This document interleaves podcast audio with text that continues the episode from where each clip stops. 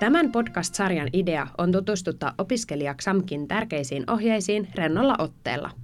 Sarjassa läpikäydään 13 ohjetta, jotka koskettavat korkeakouluopiskelijan arkea. Nämä ohjeet löydät myös XAMKin intranetistä. Podcastia hostaa Ellu, Kirsi, Karo ja Sipe OOO-hankkeesta. Hankkeen tavoitteena on tukea opiskelijoiden yhteisöllisyyttä ja hyvinvointia XAMKissa. Moikka! Täällä on Kirsi taas ja Karon kanssa. Moikka! Tänään me puhutaan vähän XAMKin vastuullisuusohjelmasta. Kerro, mitä se tarkoittaa. Joo, vastuullisuushan on meille tärkeä, tämmöinen jo, siis osa jokapäiväistä toimintaa, mutta myös tärkeä strateginen linjaus. Eli profiloidutaan vastuulliseksi korkeakouluksi.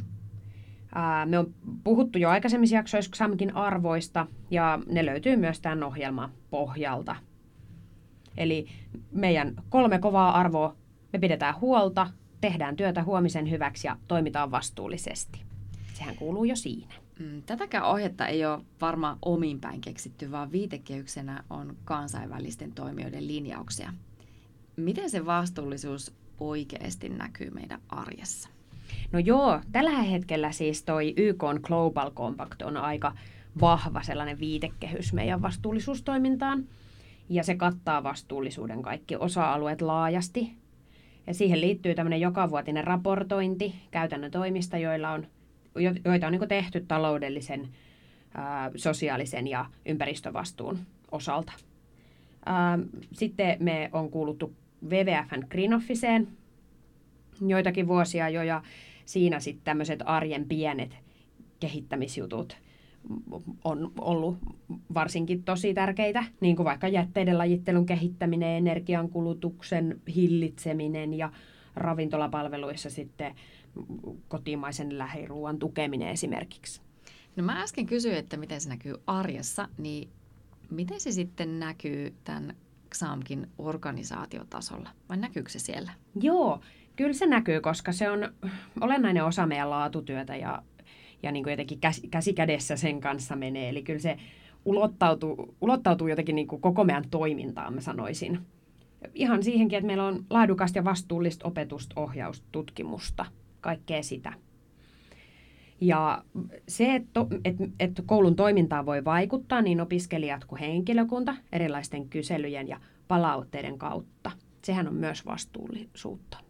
No kuuluuko nämä tämmöiset sanat kuin digitaalinen kokeilukulttuuri tai paikkariippumaton toiminta ja tulevaisuuteen katsova asenne, niin liittyykö nämä nyt sitten tähän? Joo, joo kyllä.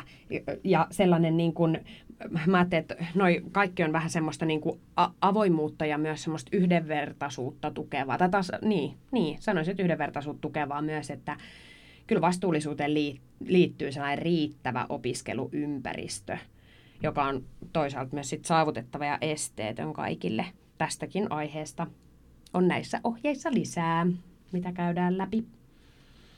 Ja tähän liittyy siis sen Global Compactin äh, kriteerejä, niin on esimerkiksi sellainen kuin korruption ehkäiseminen. Se on esimerkiksi sellainen, mitä ei välttämättä tule Suomessa edes niin ajateltu.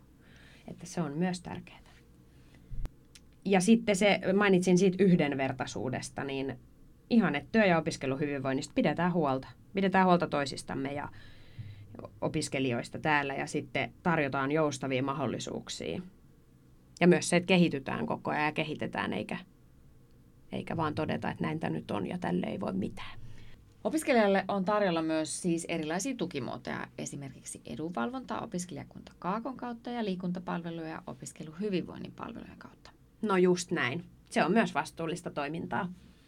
Ja sehän on niin kuin monella eri tasolla, että se on meidän, meidän sisäisiä toimintoja, mutta sitten myös ulospäin tehdään sitä vahvaa yhteistyötä ja peilataan samalla, että meidän vastuullinen toiminta on, on niin kuin valtakunnallisesti ja sitten myös kansainvälisesti niin sanotusti hyväksyttyä.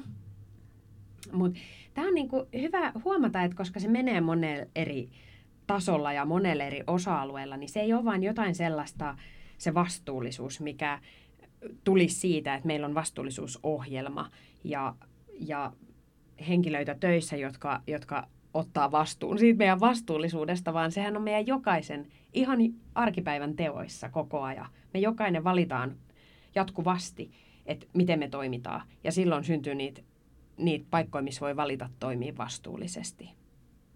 Niin, ne on näitä omia valintoja ja ehkä toivottavasti tämä jollain lailla ohjaa meitä myös sitten semmoiseen taas niin vastuullisempaan suuntaan. Mm. Hei, mutta nyt mä vähän jo tajun tätä.